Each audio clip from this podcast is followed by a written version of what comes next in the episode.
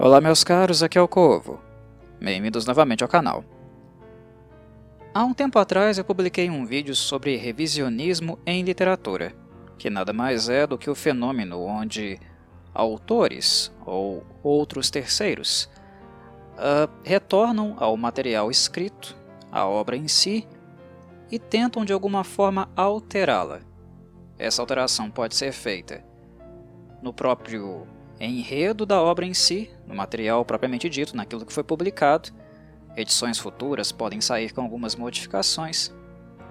Ou então, novos livros, quando se tratam de franquias, são publicados e dentro do seu enredo, dentro do seu contexto, daquilo que foi escrito, neste material novo, alguns fatos são relatados ou alterados, contados de maneira retrospectiva ou tratados de maneira diferente, como se aquelas coisas que haviam sido escritas antes não fossem mais assim. Comentei um pouco sobre esse fenômeno, sobre esse revisionismo, o quanto ele não me agrada, o quanto ele também é uma prática antiética, mas como é esperado, previsível de tópicos dessa natureza, sempre aparecem outras questões Algumas pessoas percebem que outros elementos, outros debates, discussões, acabam de alguma forma permeando aquilo que nós nos propusemos a discutir inicialmente. Alguns temas são realmente muito extensos, muito amplos, né? E estes permitem que nós pensemos sobre outros fatores, outras ocorrências ou fenômenos parecidos que estão de alguma forma associados a isso. E foi algo assim o que me motivou a justamente retornar aqui hoje para continuar discutindo um pouco sobre esses assuntos um pouco espinhosos que existem em literatura e não necessariamente muitas pessoas têm o interesse de fazê-lo. Um dos inscritos uh, me chamou a atenção nos comentários, nos comentários daquele vídeo sobre revisionismo, sobre as intenções, pretensões da família de autores em alterar suas obras ou apagar elementos das suas obras depois que eles morrem. No caso, o inscrito em questão me lembrou, me deixou ciente de um caso nacional que se trata da família do Monteiro Lobato, querendo ou pretendendo, né, alterar a sua obra fazer algumas pequenas alterações para retirar aquele conteúdo o qual, para os padrões sociais da nossa época, do nosso contexto histórico, uh, seriam inadequados. E é claro, para os leitores de Monteiro Lobato, aqueles que também acompanham debates relacionados à obra dele, vocês sabem muito bem uh, do que estamos falando. Né? O grande problema, a grande mazela do autor nacional, né, embora seja muito aclamado, seja muito reconhecido historicamente, né, dentro do universo do gênero infantil, uh, Monteiro Lobato é reconhecidamente, é claramente visível, transparente na obra dele, que existem elementos racistas.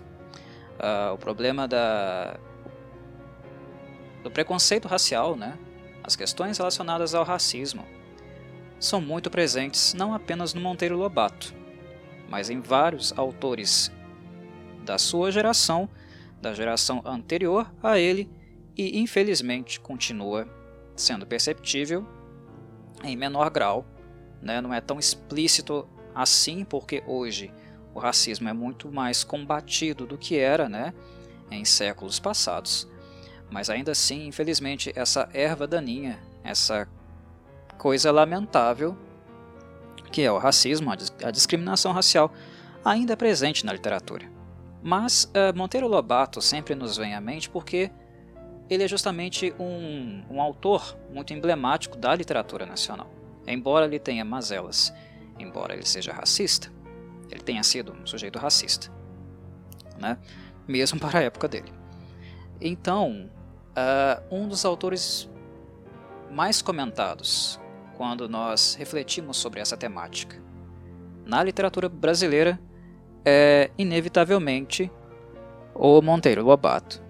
Não é algo velado, vejam bem, não é algo velado. É algo completamente perceptível, transparente, visto que o autor naturalizava o preconceito, que era uma postura, reforço, muito corriqueira, muito comum na obra dele, mas devido ao contexto social em que ele estava inserido. A obra literária é sempre um reflexo, um recorte de um momento histórico.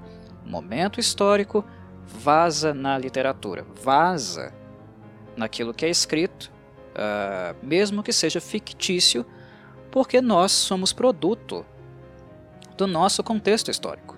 Nós não vivemos numa bolha e não somos completamente capazes de nos diferenciar, sermos isentos totalmente da época em que vivemos. Os valores morais, a maneira como a sociedade se organiza, tudo isso exerce alguma influência em nós. E o Brasil sempre foi um país extremamente racista. É parte da história brasileira o racismo uh, explícito, velado, estrutural. Né? É algo que nós combatemos até hoje com muitas dificuldades e vai aí mais e mais alguns séculos de combate até que a coisa comece a melhorar de fato. Infelizmente é uma herança maldita que nós temos e que nós devemos combater, né? nos dignamos a isso cotidianamente e incansavelmente. Então, uh, retornando ao texto, ao Monteiro Lobato, o racismo é perceptível, é transparente na, no texto dele. E vocês percebem isso na maneira como ele se refere a pessoas negras.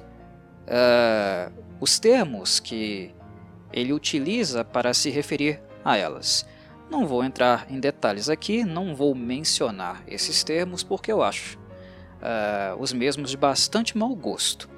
Uh, não quero reforçá-los aqui, mas se vocês consultarem né, o, o que ele escreveu, o que ele fez para o, o sítio do Pica-Pau Amarelo, vocês vão encontrar muitas coisas uh, explícitas, claríssimas lá. Uh, ah, mas naquela época não era racismo isso, curva, era uma coisa natural. É aí que tá, meus caros. Uh, era a barbárie e o racismo naturalizado né? é a naturalização do preconceito. E isso deixou de ser feito agora. Não é que antes era ruim e agora está melhor.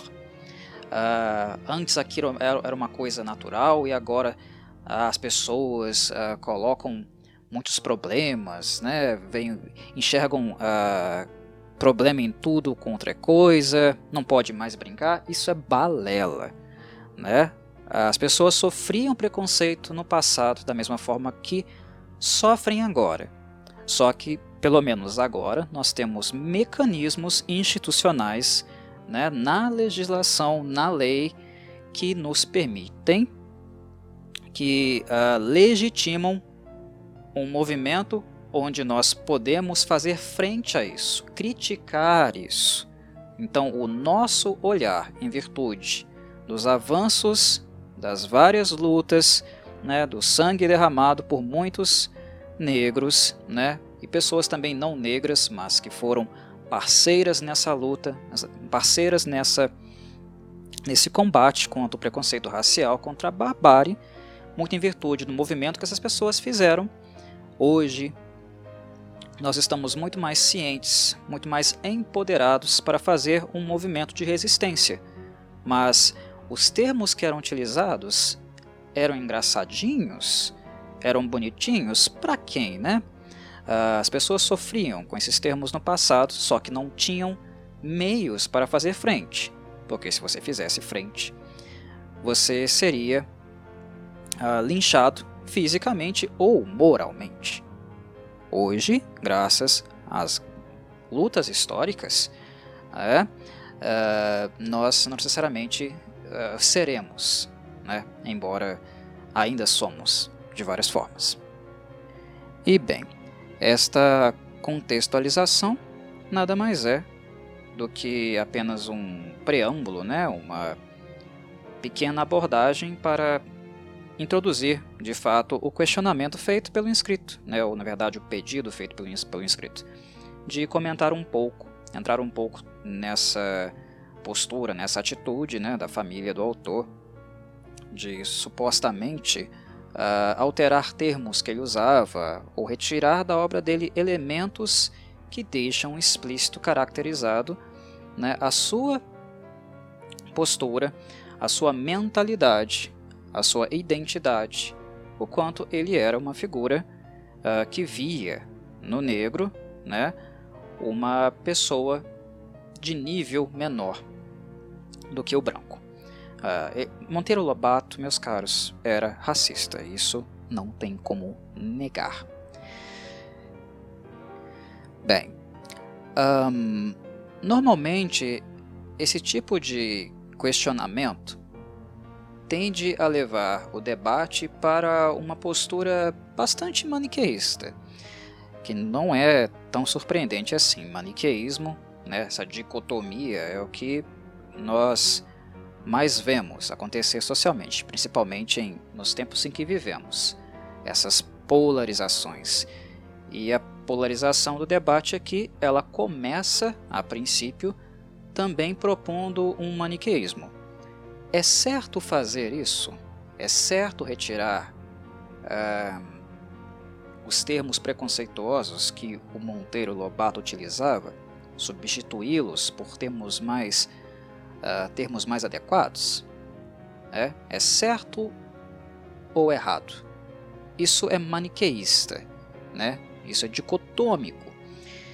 E a questão, embora ela tenha que passar, ela tenha que responder, uh, tenha que apontar se a postura é correta ou não, é importante que nós demos um passo atrás.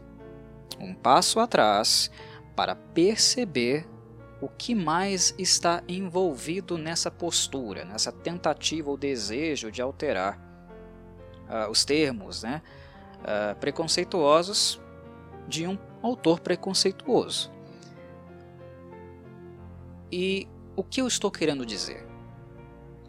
O que eu digo é que, é que é importante analisar, antes de responder essa pergunta, a intenção. A intenção e de quem é essa intenção. Antes de respondermos se é certo ou errado, é importante nos perguntarmos: qual é a intenção? O que essas pessoas querem com isso?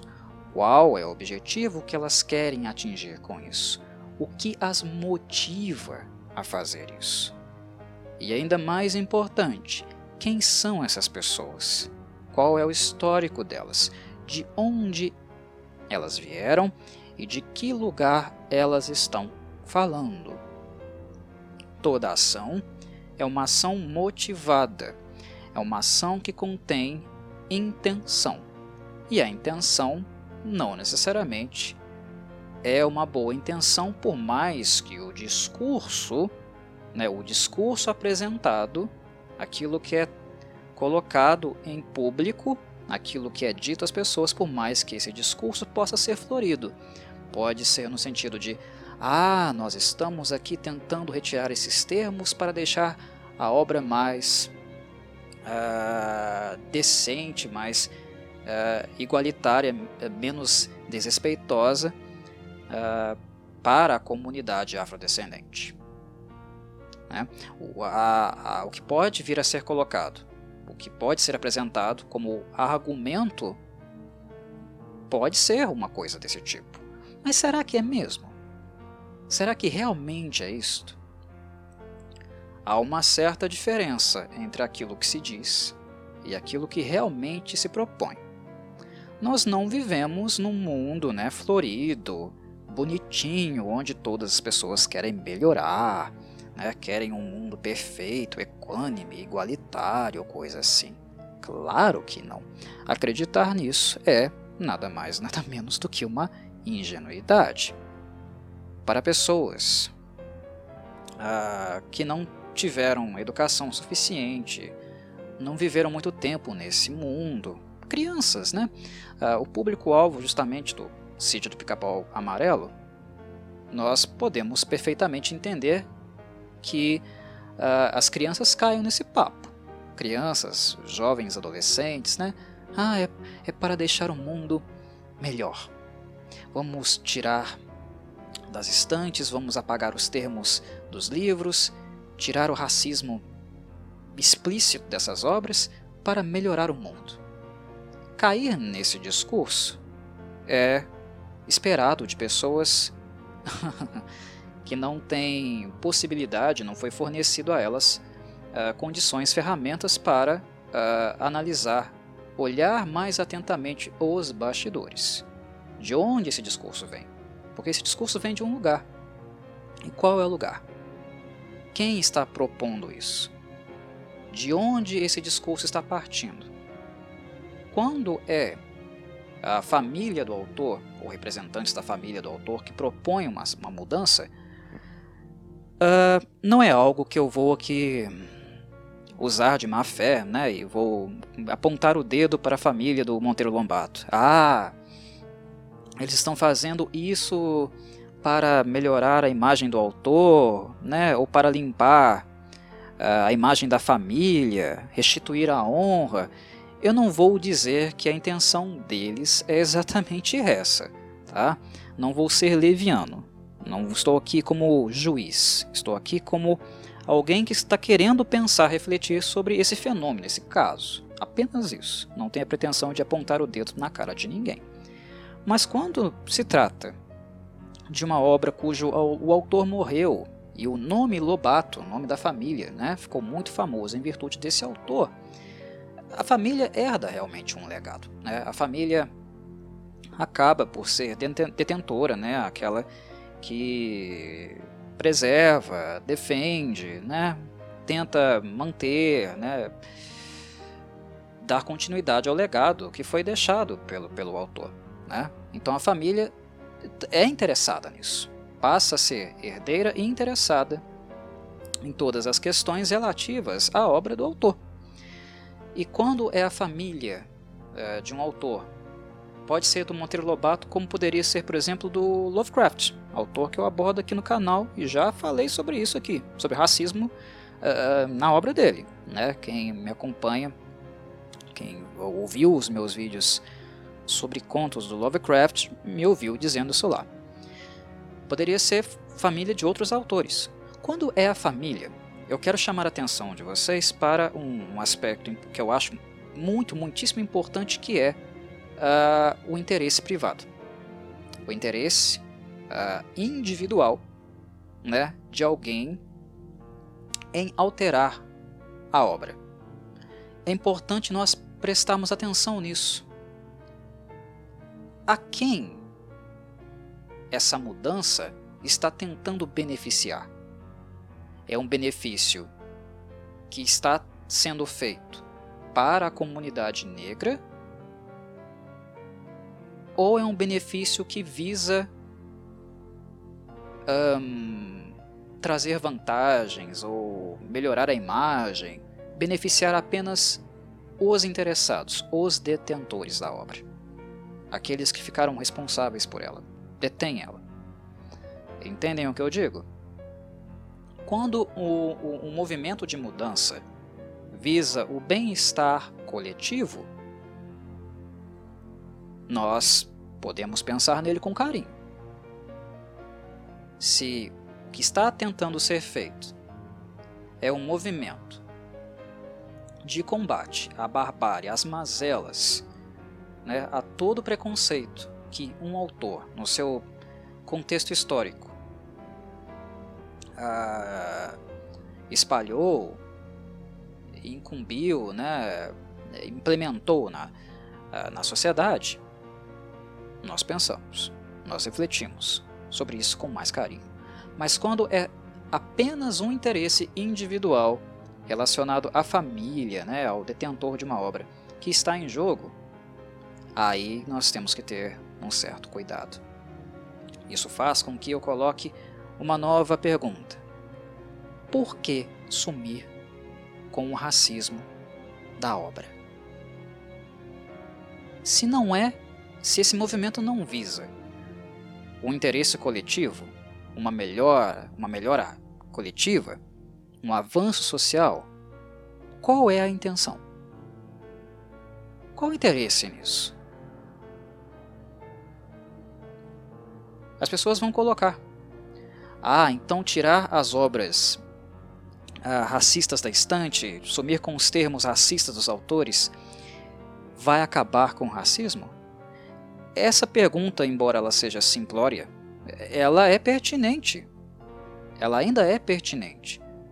Porque ela nos coloca um problema. Um, pro um problema a ser analisado. E a resposta para essa pergunta também não é complicada. Por que não? Porque se assim o fosse, as legislações que nós construímos historicamente, os movimentos, as lutas que são históricas, seculares nesse país, elas, em tese, teriam dado conta né, de uh, ir de frente com essa problemática.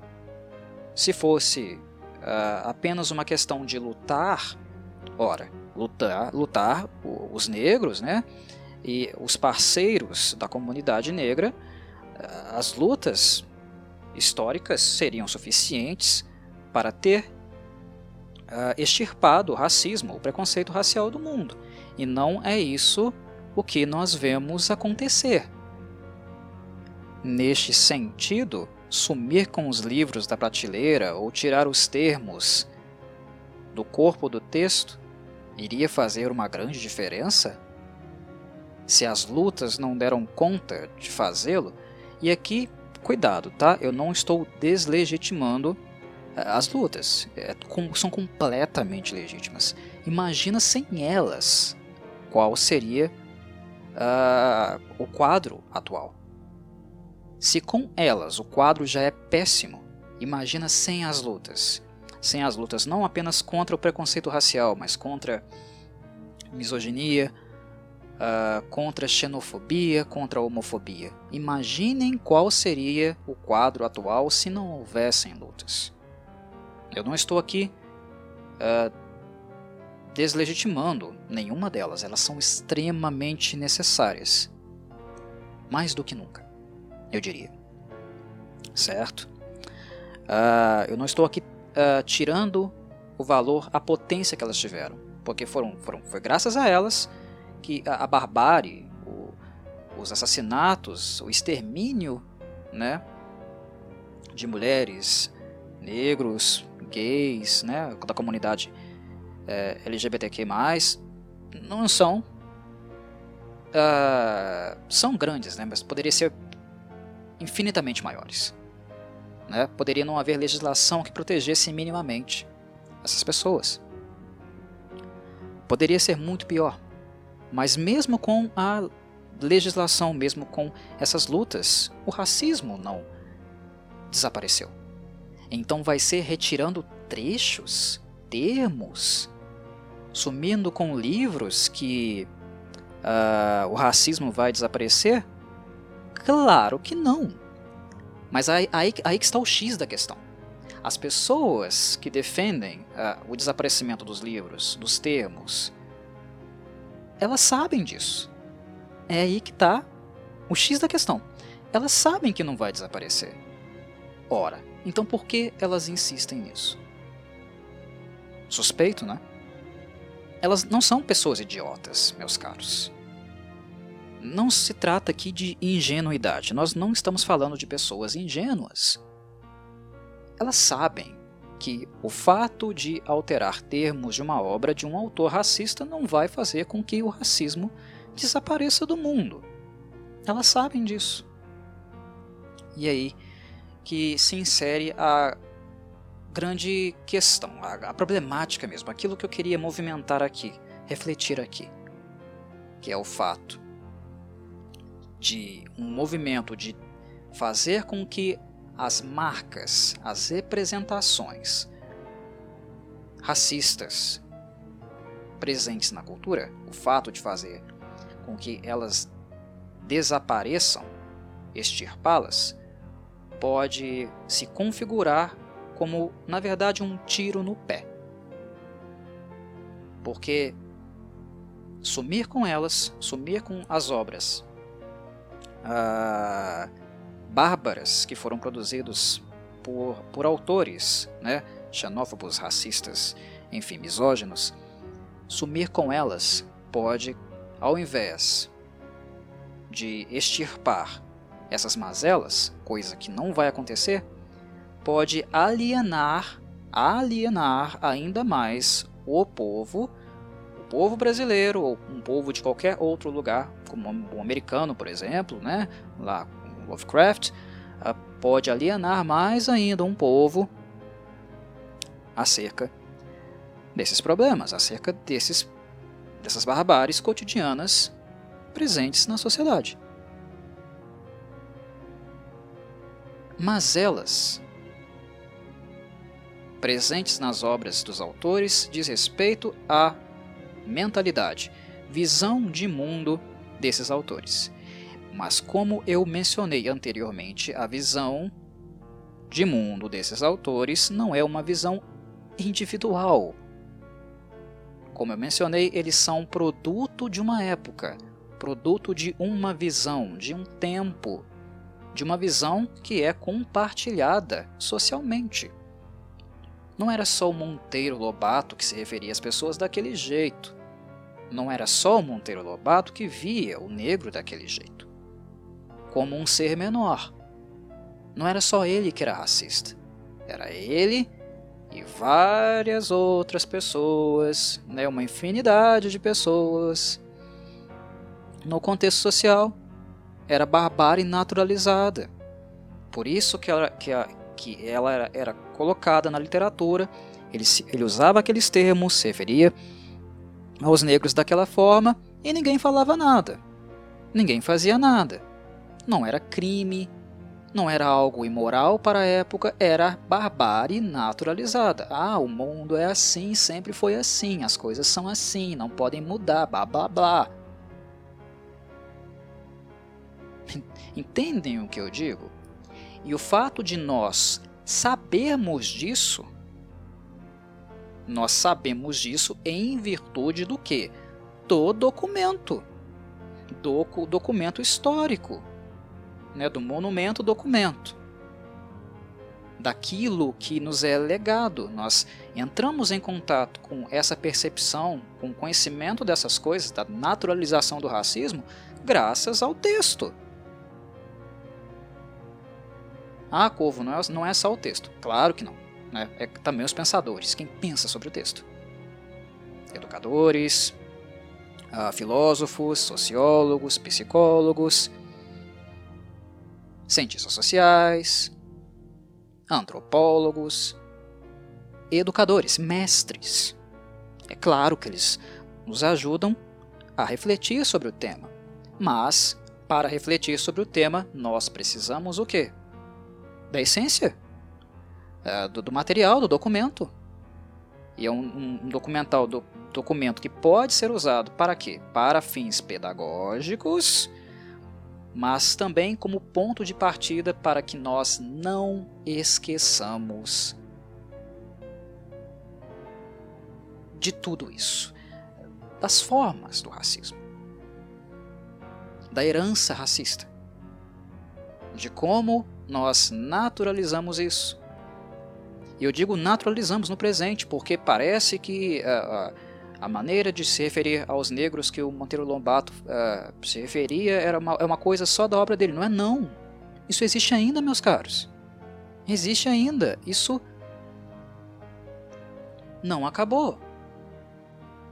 E o fato de não ter acabado, o fato das pessoas saberem que não acabou, e volto a reafirmar: as pessoas também sabem que retirar textos ou rever textos, abolir termos de algumas obras não vai fazer com que o racismo seja combatido.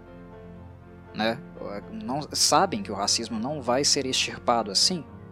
Nos leva a duvidar, nos leva a questionar e a suspeitar dessa postura. Será que a postura realmente que se visa aqui é de uma sociedade mais equânime, digna para todos?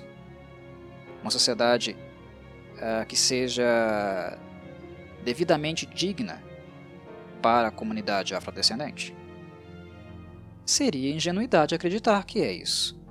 Na verdade, o que está em questão, o que é perceptível nesse movimento, é o de retirar todas as marcas racistas presentes neste texto, uh, de modo a fazer de conta que elas não existiram. E fazer de conta que não existiram é algo muito perigoso, muito sensível, que em pouco tempo, em poucas décadas, pode levar a uma concepção, a um senso comum que muitos racistas nos dias atuais já utilizam de que racismo não existe, que o racismo não é estrutural, que não há racismo nas instituições como família, trabalho, na esfera política. Há pessoas que negam o racismo. Da mesma forma que existem pessoas que negam o nazismo, negam o holocausto. Nós vemos isso acontecer, vemos esse tipo de, de movimento quando não há indícios, quando há uh, uma espécie de delete, né, de apagamento, destruição desses dados, né, do, do documento histórico, as pessoas perdem a fonte, perdem a possibilidade futura de fazer revisões, visitas a isso e continuar com um debate continuar no enfrentamento desse problema, né, dessa mazela, que é, é, é um combate diário, cotidiano e que vai continuar existindo no futuro. Quando não se tem dado, quando não se tem a fonte, a verdade, né? O texto do, Lobato é a verdade, está expresso nesse texto, a, a, não a verdade do mundo, não a verdade do que é o negro, mas a visão que ele tinha sobre o negro. Ele, ele pensava aquilo. Quando você apaga isso, é uma forma de fazer uh, as pessoas acreditarem né, que o racismo na época dele, na obra dele, não existiu. É uma forma, né, uma forma bem traiçoeira de fazer entender, dar a entender, no caso, de que o racismo não existiu. Né, de municiar discursos, discursos de pessoas que são preconceituosas e que vão por essa direção, que se enveredam por essa direção. Não se combate o, o, o racismo, a xenofobia, a misoginia, a homofobia, fingindo que ele, não, é, que, que ele não existiu ou não existe, que eles não existem ou não existiram. Plural, perdão. Entendem onde, onde eu quero chegar? Não se combate assim. Se combate incomodando mesmo. Quem está incomodado é quem? Quem está ficando incomodado com esse, com esse, com esse embate, né, com, com, esse, com essa movimentação, são quem? Quais são essas pessoas? São os negros? As mulheres? comunidade LGBTQ+. Não. Essas pessoas são perseguidas, são confrontadas, são agredidas, violentadas todos os dias. Elas viveram, além de incomodadas todos os dias, perseguidas todos os dias. Está incomodando é justamente os algozes, aqueles que fazem isso, que no passado não precisavam responder por isso. Ah, estão problematizando o sítio do Capão Amarelo. Sim, sim, porque agora é possível. Porque agora é possível fazê-lo. Isso é ruim? Não. O sítio do Capão Amarelo não é importante para a infância, então, né? Ele não tem coisas boas? Tem, tem, claro que tem. Ele ainda pode ser uma obra interessante para o universo infantil. É, eu vou desmerecer a, a, obra do sítio por causa disso, então ela é uma porcaria, ela não tem nada que preste? Não. Né? Tem coisas importantes ali. Né, a personagem Narizinho ou a Emília, elas têm coisas interessantes, elas têm pontos interessantes que podem ser ainda utilizados de maneira saudável para o público infantil, desde que haja um mestre, alguém que introduza uh, essas obras para o público infantil, que exerça uma função que é a função pedagógica, uma função que é feita por alguém devidamente preparado para isso, né? E não deve ser, obviamente, uma posição do senso comum ou preconceituosa. Nós não vamos deixar as obras uh, racistas, né, preconceituosas, na estante para as pessoas irem lerem sobre elas e tomarem né, aquelas coisas né, como naturais, como se fossem coisas que sempre existiram e sempre vão existir, como se o mundo não pudesse ser diferente. E aí que eu introduzo aqui mais uma nova questão.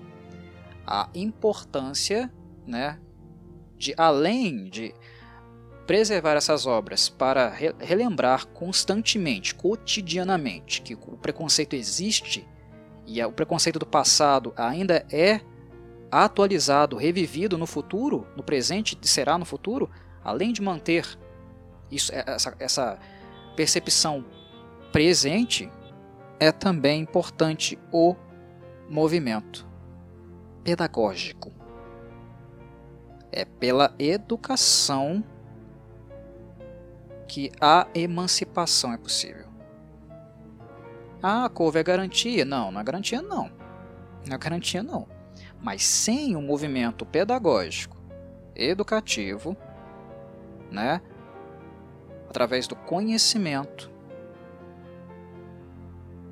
da reflexão embasada, não pelo senso comum, não pelos preconceitos, né? Através uh, desse movimento que é possível algum tipo de mudança, que é possível a emancipação. E educação nada mais é do que a descoberta do mundo, naquilo que nos convém e aquilo que nós, não nos convém também. Né? Educação não é só flores, é tomar uns tapas na cara também. É enxergar a realidade, por mais que nós não gostemos dela.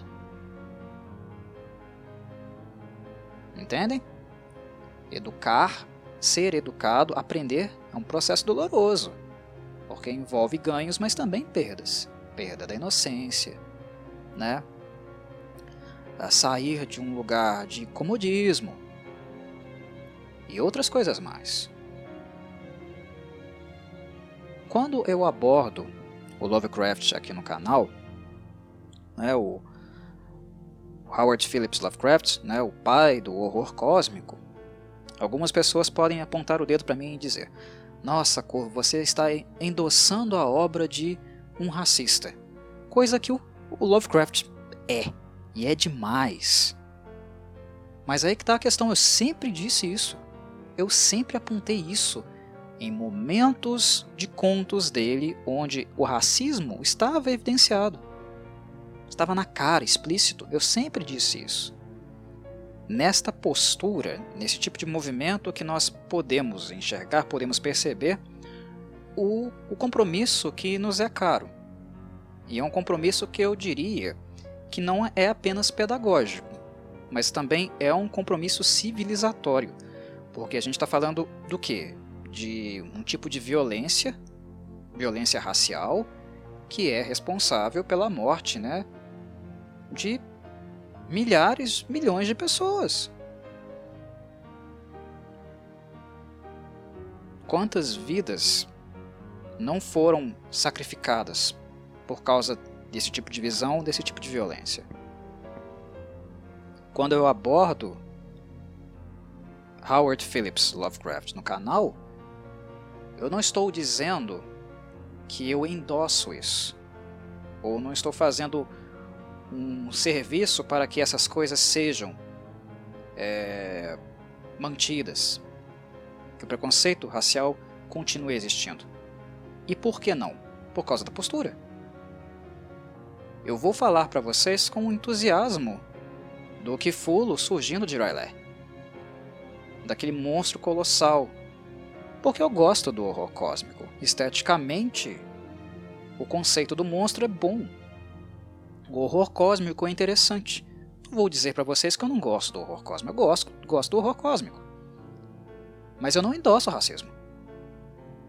E quando ele aparece, quando essa erva daninha aparece, meu, meu movimento vai em que sentido? Olha, estamos falando de Howard Phillips Lovecraft. Um homem de tal tal época, que pensava assim e assado.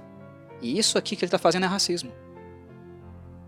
Eu não oculto, eu não finjo que eu não estou vendo, não finjo que aquilo não é importante, é importante. Do mesmo modo que eu posso apreciar os monstros medonhos do ponto de vista do horror, dos conceitos interessantes que ele desenvolveu para o gênero horror, o horror cósmico dele, do mesmo modo eu posso ficar enojado com a visão de mundo que ele tinha, que inclusive ajudou a criar essas abominações, que são os monstros dele. As coisas também estão entrelaçadas. Não, não foi à toa que o universo Lovecraftiano se tornou um, um universo tão abominável.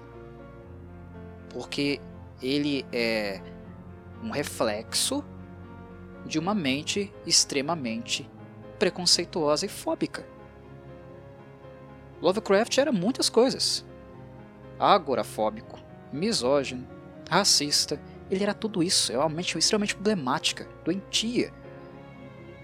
Ele era doente. Era um sujeito com educação. Ele não era um ignorante. Basta vocês perceberem o nível de escrita dele, como ele trabalha bem com as palavras, como ele é culto nas palavras. Não é só ignorantes que são racistas também não. Percebem? Racismo, preconceito, nas suas várias e várias formas, está espalhado. É uma erva daninha que está em todas as classes sociais, entre pobres, ricos, eruditos, pessoas mais simples, que apenas têm o conhecimento, a experiência de vida, aquilo que a vida lhes ensinou, nas suas práticas do dia a dia, discriminação é um mal que afeta a todos. E em todos os lugares, o papel não é de fingir que ele não está ali, ou fingir que ele não existiu, ou tentar dar a entender que ele não existiu. Muito pelo contrário. Porque cada vez que nós fazemos isso, nós damos um tiro no nosso pé. Porque isso serve de munição para aquele discurso naturalista ou negacionista de que essas coisas jamais existiram, que racismo não existe, que o holocausto, holocausto não existiu, que não há feminicídio no país e por aí vai. As pessoas brigam com a realidade. Mesmo quando você expõe a estatística para elas, o número de pessoas negras mortas, o número de mulheres mortas.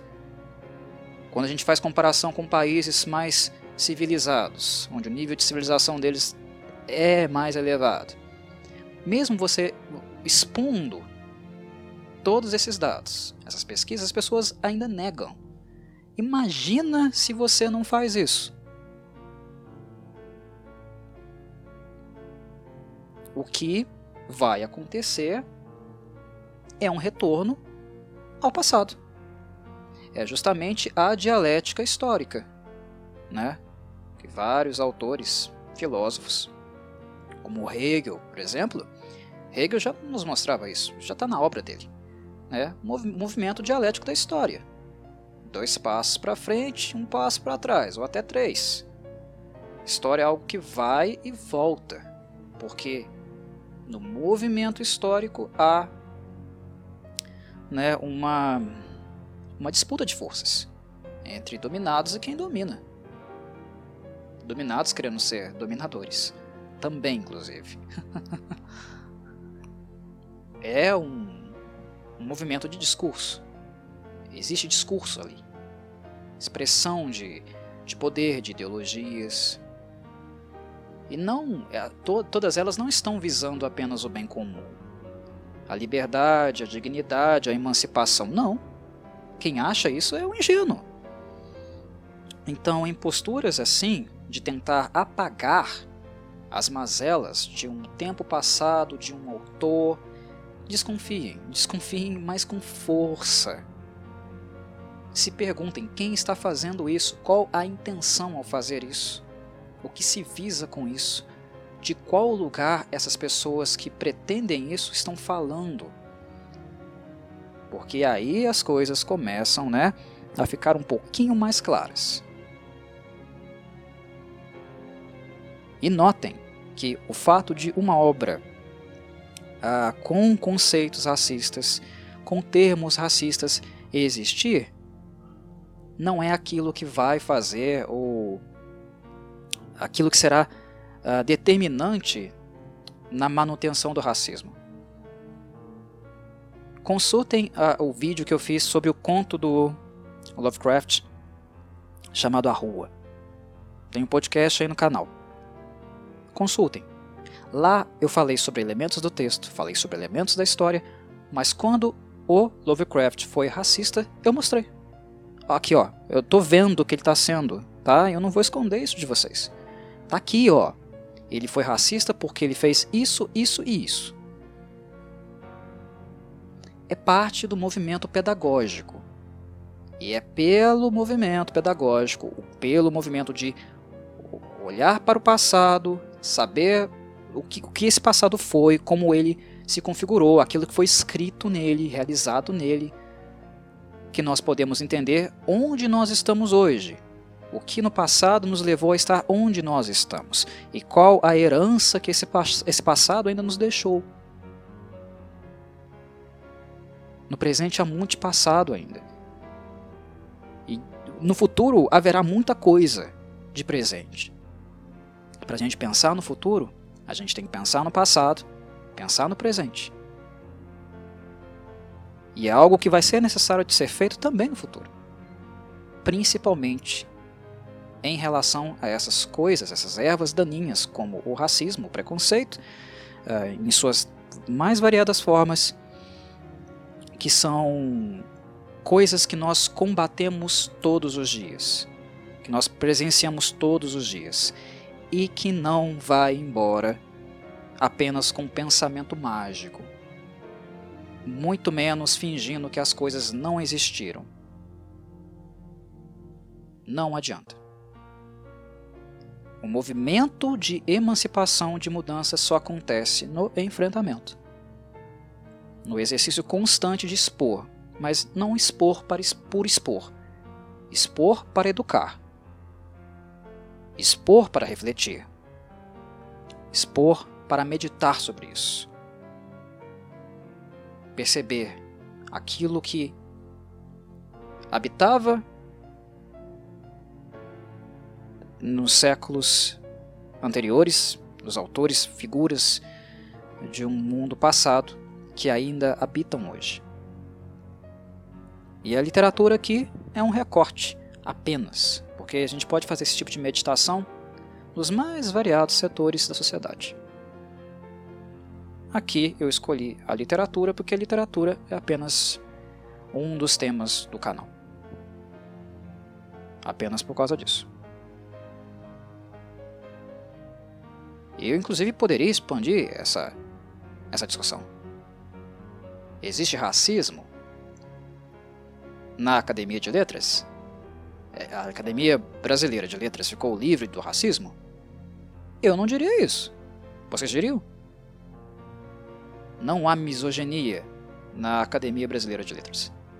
Vocês diriam isso? Eu não diria. Não. Não mesmo. Vale a pena a pesquisa. Vale a pena uma análise próxima. Observar que tipo de coisa acontece ali dentro, como está o movimento ali dentro. Porque é uma coisa que não se pacifica, meus caros. Não é uma coisinha que vai ficar parada ali para sempre. Né? Ah, chegamos num ponto ideal, num ponto de equilíbrio. Acabou. A gente precisa fazer mais nada. Não. Em toda instituição, em toda sociedade, existe um movimento de forças, de embate de forças. Sempre haverá. Então, por isso, a educação precisa ser constante. Por isso, a, a explanação, né, a exibição dessas coisas não podem ser é, é, negligenciadas. Não, essas coisas não, elas não podem estar longe da nossa visão. É por isso que elas têm que ser o tempo todo exibidas. A nossa Academia Brasileira de Letras foi machista, foi racista, foi misógina, foi xenófoba. E isso não acabou.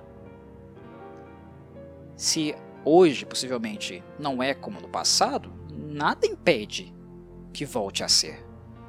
Porque não é uma coisa pacificada. E é justamente por isso que nós devemos estar atentos a isso, né? Atentos a esse movimento o tempo todo. Nós temos exemplos clássicos na, na Academia Brasileira de Letras. Basta perceber né, o, o, a, o número de homens que compõem a academia, o número de mulheres. Será que não houve romancistas, né, mulheres talentosas para estarem lá, para diminuir essa distância? Eu acredito que sim. Mas em um momento histórico anterior, possivelmente muitos textos maravilhosos, né? Muitos romances, crônicas, contos, nós não é, viemos a conhecer em virtude da desvalorização dessas mulheres por questão de gênero, de misoginia mesmo. Mary Shelley escreveu Frankenstein, mas na época dela isso era bem visto. né? Mozart, musicista, clássico, um gênio, teve uma irmã talvez mais genial do que ele. Pelo fato dela ser mulher, ela pôde ter uma carreira? Ela pôde ser compositora?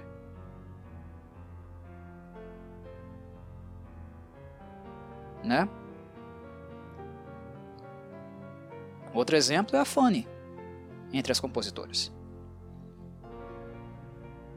Entendem onde eu quero chegar? Estou ampliando um pouco né, a gama uh, de personagens apenas para explicitar ainda mais, deixar um pouco mais claro o, o meu ponto.